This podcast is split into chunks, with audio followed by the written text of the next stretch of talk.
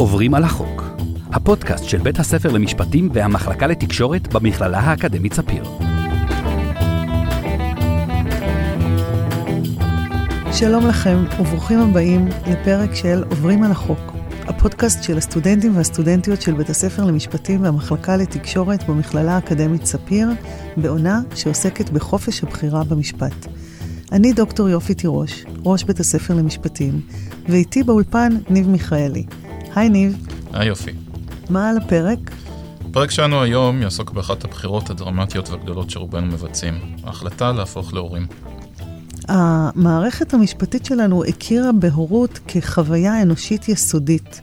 אולי אה, נקריא ציטוט של פסק דין של השופטת דליה דורנר מפרשת נחמני המפורסמת. חירות במובנה המלא אינה רק חופש מהתערבות חיצונית של השלטונות או של אחרים. כלולה בה גם יכולת האדם לכוון את אורח חייו, לממש את מאווייו הבסיסיים ולבחור בין מגוון אפשרויות תוך הפעלת שיקול דעת. בחברה האנושית, אחד הביטויים החזקים לשאיפה אשר בלא הגשמתה לא הראו עצמם רבים כחופשיים במלוא מובן המילה, היא השאיפה להורות. אין מדובר, היא ממשיכה, בצורך טבעי ביולוגי גרדה. עניין לנו בחירות, אשר בחברה האנושית מסמלת את ייחודו של האדם. ואכן, כגבר, כן אישה, מרבית האנשים רואים בהעמדת צאצאים הכרח קיומי המקנה משמעות לחייהם. אחת השאלות שהמשפט מתמודד איתה כל הזמן בהקשרים שונים, היא איך למצוא את האיזון הנכון בין הגנה לחירויות, להיות הורים, לבין איזון בין אינטרסים אחרים, כמו טובת הילד, בין אם זה ילד שכבר נולד, ובין אם ילד בפוטנציה. אם אפשר להגיד כך, ילד כניצוץ בעיניים, כאפשרות או רעיון. נפגשת עם פרופסור דוד הד, פרופסור אמריטוס לביואתיקה ופילוסופיה של המשפט באוניברסיטה העברית, ואת השיחה שלכם התחלת בשאלה די פרובוקטיבית. למה בעצם לא לחייב הורים ברישיון להביא ילדים לעולם? בואו נשמע. יש uh, מחלוקת uh, עמוקה שנוגעת בסופו של דבר לאוטונומיה uh, של uh, בני זוג בהבאת ילדים לעולם, שזה אחד מהאינטרסים העמוקים, אם לא עמוק, שיש לבני אדם uh, בחייהם. ולכן uh, הגבלה בצורת רישוי היא uh, דבר מאוד קשה מבחינת עקרון האוטונומיה. אבל שנית, גם צריך לחשוב שאפילו אם היינו מקבלים איזשהו רעיון של רישוי, האפשרות להפעיל קריטריונים לרישוי כזה, היו גורמים לנו להיקלע למצב למעשה בלתי אפשרי. לכן אני חושב שאנחנו צריכים להעדיף ללכת בדרך ההפוכה, לצאת מתוך ברירת המחדל, שלכל זוג, או לכל אדם אפילו, יש אה, זכות להביא ילדים לעולם, ורק במקרים מאוד קיצוניים, שאפשר יהיה להיכנס להם אחר כך, אה, רצוי יהיה להגביל את הזכות להורות, אבל לא בצורת רישוי, אלא התערבות יוצאת דופן, כמו במקרים של אנשים שהם חולי נפש, או אנשים שממש לא מצליחים להוכיח מסוגלות הורית מינימלית במקרי קיצון. איפה היית שם את הגבול, איך היית מגדיר מהי מסוגלות הורית לצורך העניין הזה? אז זהו, זה בדיוק העניין, שאני אה, מבקש כמעט להימנע לחלוטין להציב את הגבול. אני מוכן ללכת מהקיצוניות הנגדית. למשל, יש אה, גם ויכוח, גם בציבור וגם בספרות הפילוסופית, על אה, למשל נשים סכיזופרניות שמאושפזות באופן חוזר ונשנה. יש להן כבר ילדים שברגע שהם נולדו נלקחו למשפחות אומנה, יורשים תכונות גנטיות מאוד קשות מהאימא, והאימא מבקשת שוב ושוב להיכנס להיריון ולא מצליחה להשתמש באמצעי מניעה.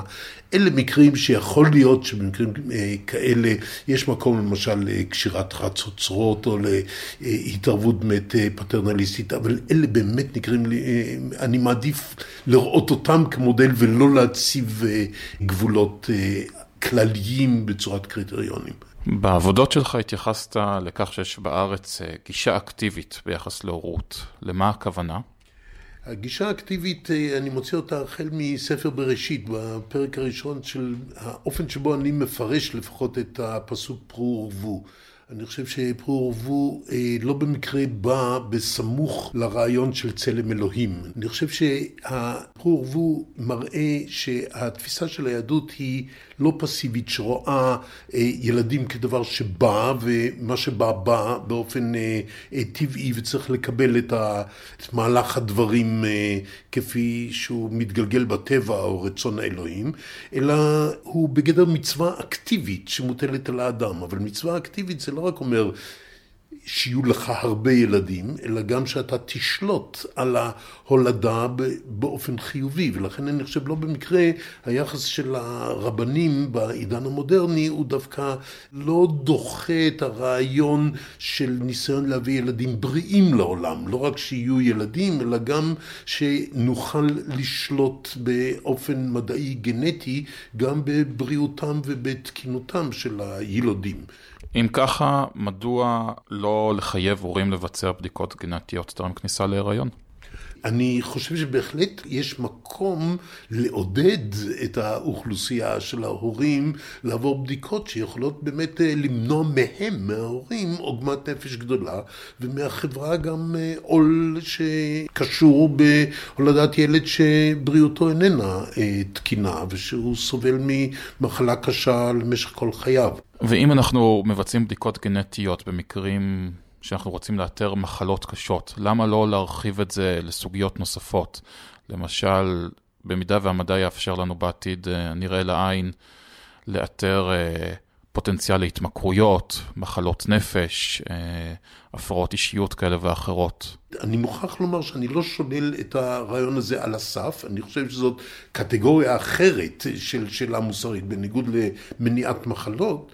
אבל שהיא ללא ספק תיצור אה, בעיות חברתיות אה, קשות חדשות, משום שבניגוד לשלילת מחלות, שזאת אופציה חברתית מאוד מפתה, שקשה להתווכח איתה, הרי קידום תכונות חיוביות יכניס אותנו למעגל של שינוי כל החיים החברתיים מבחינה ערכית, למשל אה, שינוי של הצדק חלוקתי, רק עשירים יוכלו אולי להרשות לעצמם לקדם תכונות גנטיות חיוביות ואחרים לא, דבר שייצור קושי חברתי, כלומר יש ארגומנטים נוספים שיכולים לשלול את המוסריות של אה, תפיסות כאלה. אבל אה, שנית, זה עלול גם להביא לשינוי בכלל במה נחשב טוב לאדם, כן? ואני חושב שחלק מהמצב האנושי הוא שהאדם הוא יצור שנאלץ אה, להתמודד גם עם אה, חסרונות, עם חולשות, עם אה, יכולות שבהם הוא לא טוב כמו בני אדם אחרים,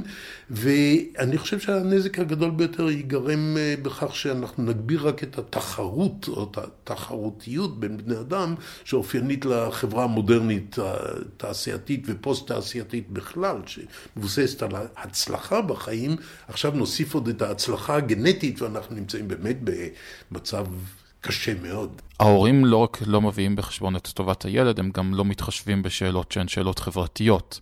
ואם אנחנו מטילים למעשה אחריות על המדינה באמצעות מערכת הרווחה לדאוג לאותו ילד עתידי, האם זה לא נותן למעשה למדינה ולחברה איזה שהן סמכויות וכוח להתערב אה, במי ייוולד?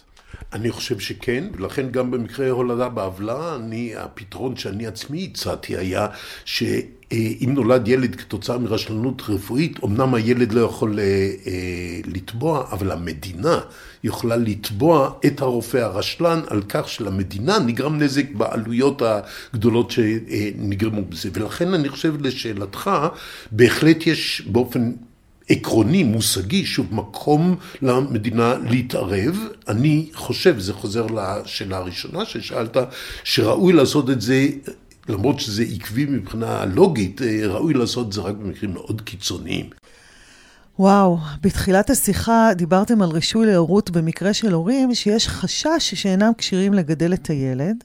עברתם לדבר על איתור פגמים גנטיים שאינם דווקא מסוכנים, אבל נתפסים כרצויים חברתית. כן, ודי מהר הגענו להשבחה גנטית של הילדים העתידיים. נראה שהאתגרים החברתיים והמשפטיים הם באמת מאוד גדולים. לפעמים ההתערבות של המדינה בהורות היא לא רק בשאלת החופש להביא ילדים לעולם. יש מצבים בהם המדינה פוגעת בחירות להיות הורה כאשר כבר יש ילדים ומפרידים אותם מהוריהם. זאת סוגיה שמעלה שאלות ממש קשות.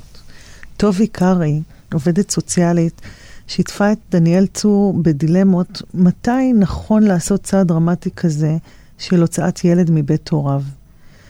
אבל היא גם אה, דיברה בגילוי לב על הקשיים הרגשיים של אותם אנשים, שזאת האחריות והתפקיד שלהם לבצע זאת. שלום לטובי. בעברה פקידת סעד לחוק הנוער, כיום ראש צוות אה, טיפולי בפנימייה לנערות במצוקה. שלום. היום רצינו אה, לשאול אותך כמה שאלות על ההתערבות והפיקוח של הרווחה על אה, ילדים בבית. מתי בעצם מתערב הרווחה ופקיד הסעד בהורות של זוג הורים? אה, בכל אה, מחלקה יש ועדה שנקראת ועדת תכנון טיפול. ועדת תכנון טיפול זה ועדה שיושבים בה המשפחה, ההורים, נציגי המחלקה, נציגי בתי הספר או המסגרות החינוכיות שילדים נמצאים בה.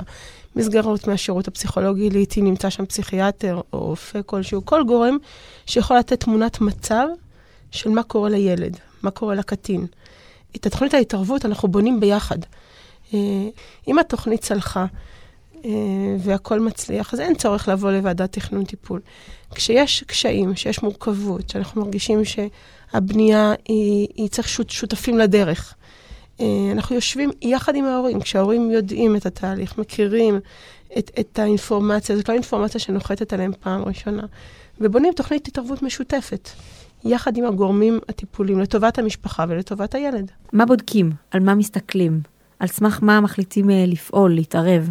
בשגרה אנחנו מסתמכים כדי לקבל החלטות אה, על ביקורי בית, על קשר ארוך טווח עם המשפחה ועם הקטין, על המסגרות החינוכיות והדיווחים שאנחנו מקבלים מהם, על היום-יום, על איך ילד מגיע. האם הוא עצוב, האם הוא כועס, האם יש סימני פגיעה עליו, האם הוא אכל, האם יש סנדוויץ' בתיק, זה, אה, האם הוא מגיע עם לבוש שמותאם גיל, האם הוא משתלב בחברת השווים שלו. כל אלה נותנים לנו תמונת מצב אה, על מה שקורה לילד. בעצם יש אנשים, עובדים סוציאליים, שהם באים לבית ומחליטים האם להוציא את אותו קטין מהבית, כן או לא. מעבר להיותם עובדים סוציאליים, מה ההכשרה, מה הפיקוח, מאיפה הסמכות מגיעה להן שהן יכולות אה, להוציא ילד מהבית בהחלטה? עכשיו שוב, אני מסתייגת מהאמירה החד משמעית שלך, שפקידי סעד או ניסול מגיעים לבית. ממש לא. פקידי סעד, כמו שתיארתי, עוברים תהליך ארוך ומתמשך אה, עד שמבשילה אה, החלטה להוציא ילד מהבית.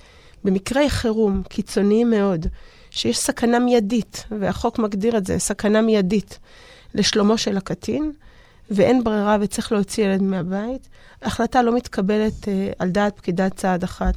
את המקרה, של מקרה חירום, אני מדגישה שוב, מלווה פקידת צעד מחוזית, ההחלטה להוציא צו חירום, שאומרת בעצם שניתן להוציא את הקטין עד שבעה ימים אה, מבית הוריו אל אה, מקום חסות אחרת, נעשית יחד עם פקידת צעד מחוזית וצוות מאגף הרווחה.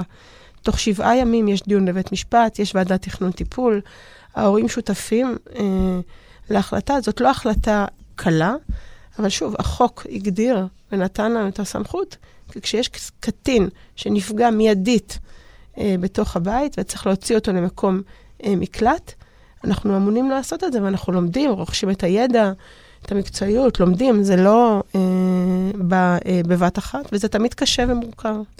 אה, יש מקרים בהם פקידי סעד אה, מוציאים ילד מהבית. האם טיפול מחוץ לבית הוא לא בהכרח פוגע בזכויות של הילד? פקידי סעד אה, אמונים ויכולים להוציא ילד מהבית כשמוצו כל התהליכים אה, הקהילתיים, המשפחתיים, אלא אם הילד נמצא בסיכון וצריך להוציא צו חירום. אה, זה שני פרמטרים שונים. ביום-יום, כשמוציאים ילד מהבית, בוודאי שטובת הילד אצל הוריו ומשפחתו. וגם היום, בתוך הפנימייה שאני נמצאת, כשיש בנות שהוצאו מתוך תוקף של צווים של בית משפט, ההורות לא נגמרת. הילד או הנערה יצא כי היו, הייתה פגיעה מאוד קשה, והוכח דרך בית המשפט שהילד או הקטינה לא יכולה לשהות בבית, כי היא נפגעת שם פעם אחרי פעם. אבל הקטינה מגיעה אלינו והיא פיקדון בידיים שלנו. בתקופה הזאת אה, אנחנו נמצאים בקשר עם ההורים, מזמינים אותם להגיע, לבוא, לבקר, מקיימים קבוצות הורים, מזמינים אותם לטיפול אצלנו בפנימייה, כדי ליצור קשר אה, אחר, מיטיב, עם הנערה. זה לא סוף פסוק שילד יוצא מהבית. ילד יוצא, עובר תהליך, המשפחה עוברת תהליך, ואנחנו אה, תמיד שמחים להחזיר ילד לבית הוריו או נערה לבית הוריה, כשהטיפול שלה, שהיא עברה תהליך של שיקום, והמשפחה עברה תהליך של שיקום. אה, החוק בחוק הנוער, טיפול והשגחה, מתאר מצב שבו מותר להוציא ילד, אה, במצב שבו שלומו הגופני והנפשי עלול להיפגע. כמעט כל ילד אה, נפגע מצבו הגופני כשהוא מחליק, או הנפשי כשאבא שלו כועס עליו שהוא צייר על הקירות. איפה עובר הגבול?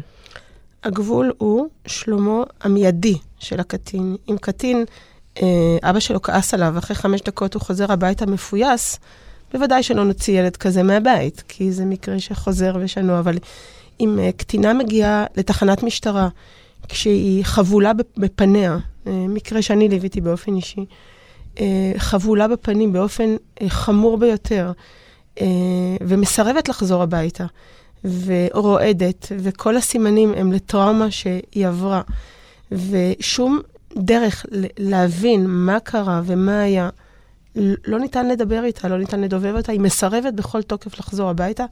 נערה כזאת תצטרך לצאת לקלט עד שנבין מה המקרה, מה היה ומה קרה. אמ, אה, ילדים שנמצאים ברחוב, נטושים, אמ, בתוך פחי אשפה, שוב, מקרים ש...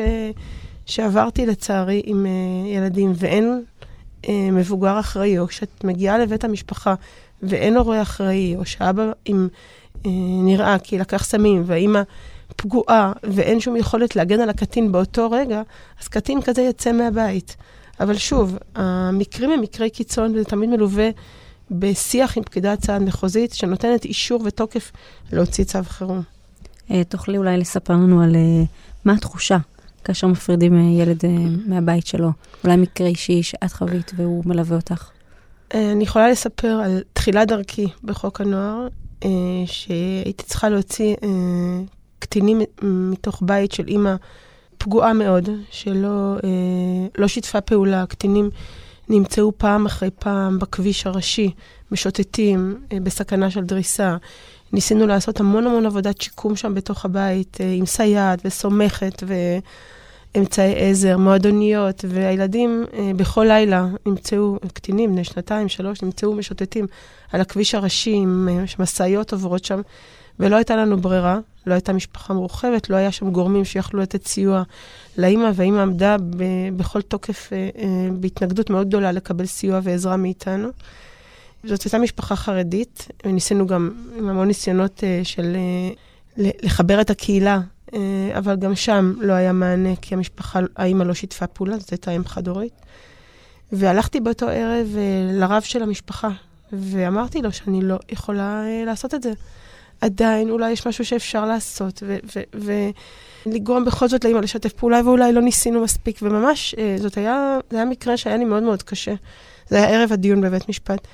והרב אמר לי, תגידי לי מילה אחת. וניסיתי ואמרתי וברברתי את עצמי לדעת, והוא אומר לי, מילה אחת, טוב, עלי, מילה אחת. אז אמרתי לו, קשה.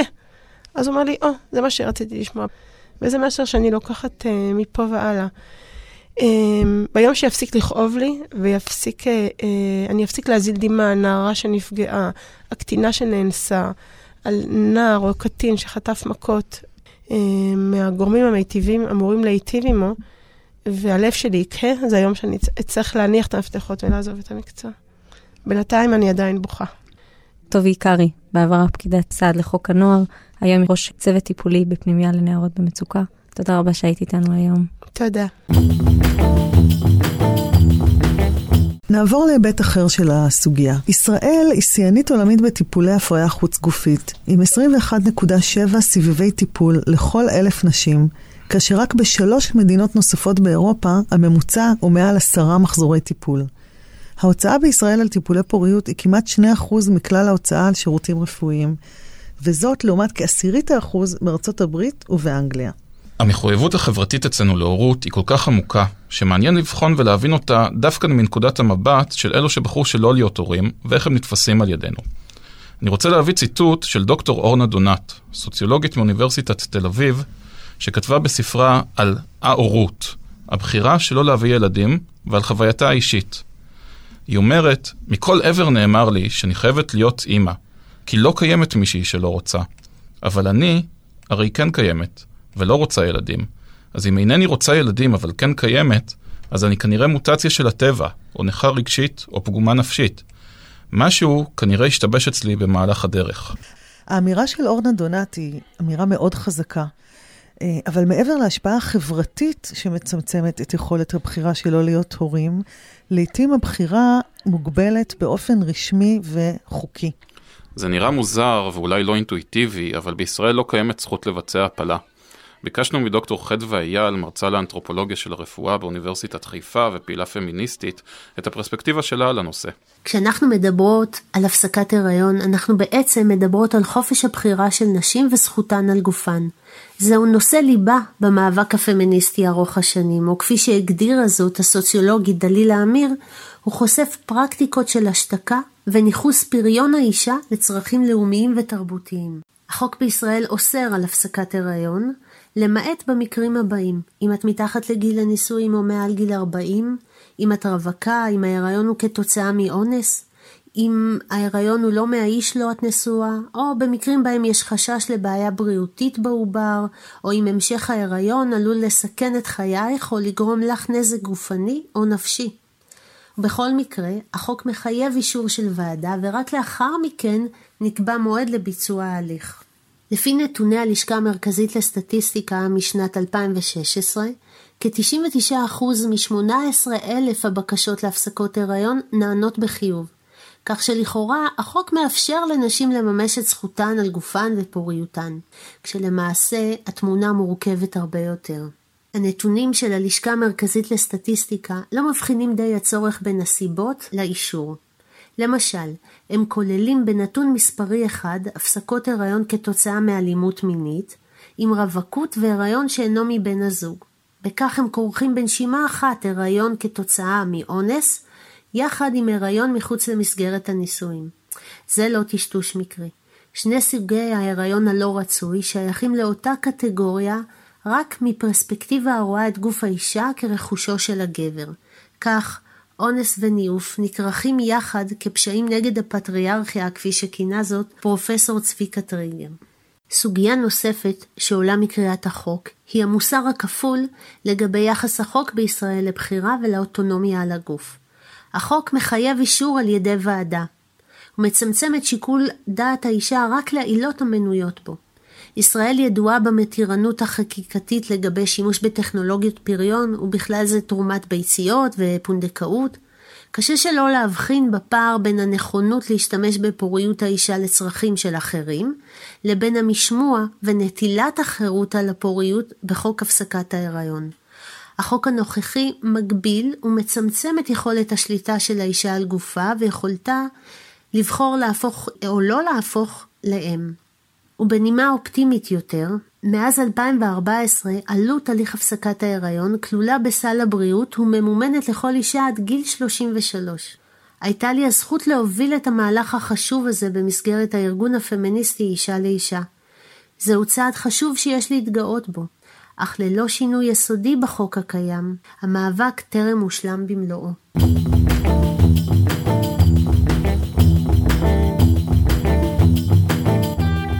תודה שהאזנתם לעוד פרק של עוברים על החוק, הפודקאסט של הסטודנטיות והסטודנטים של בית הספר למשפטים והמחלקה לתקשורת במכללה האקדמית ספיר.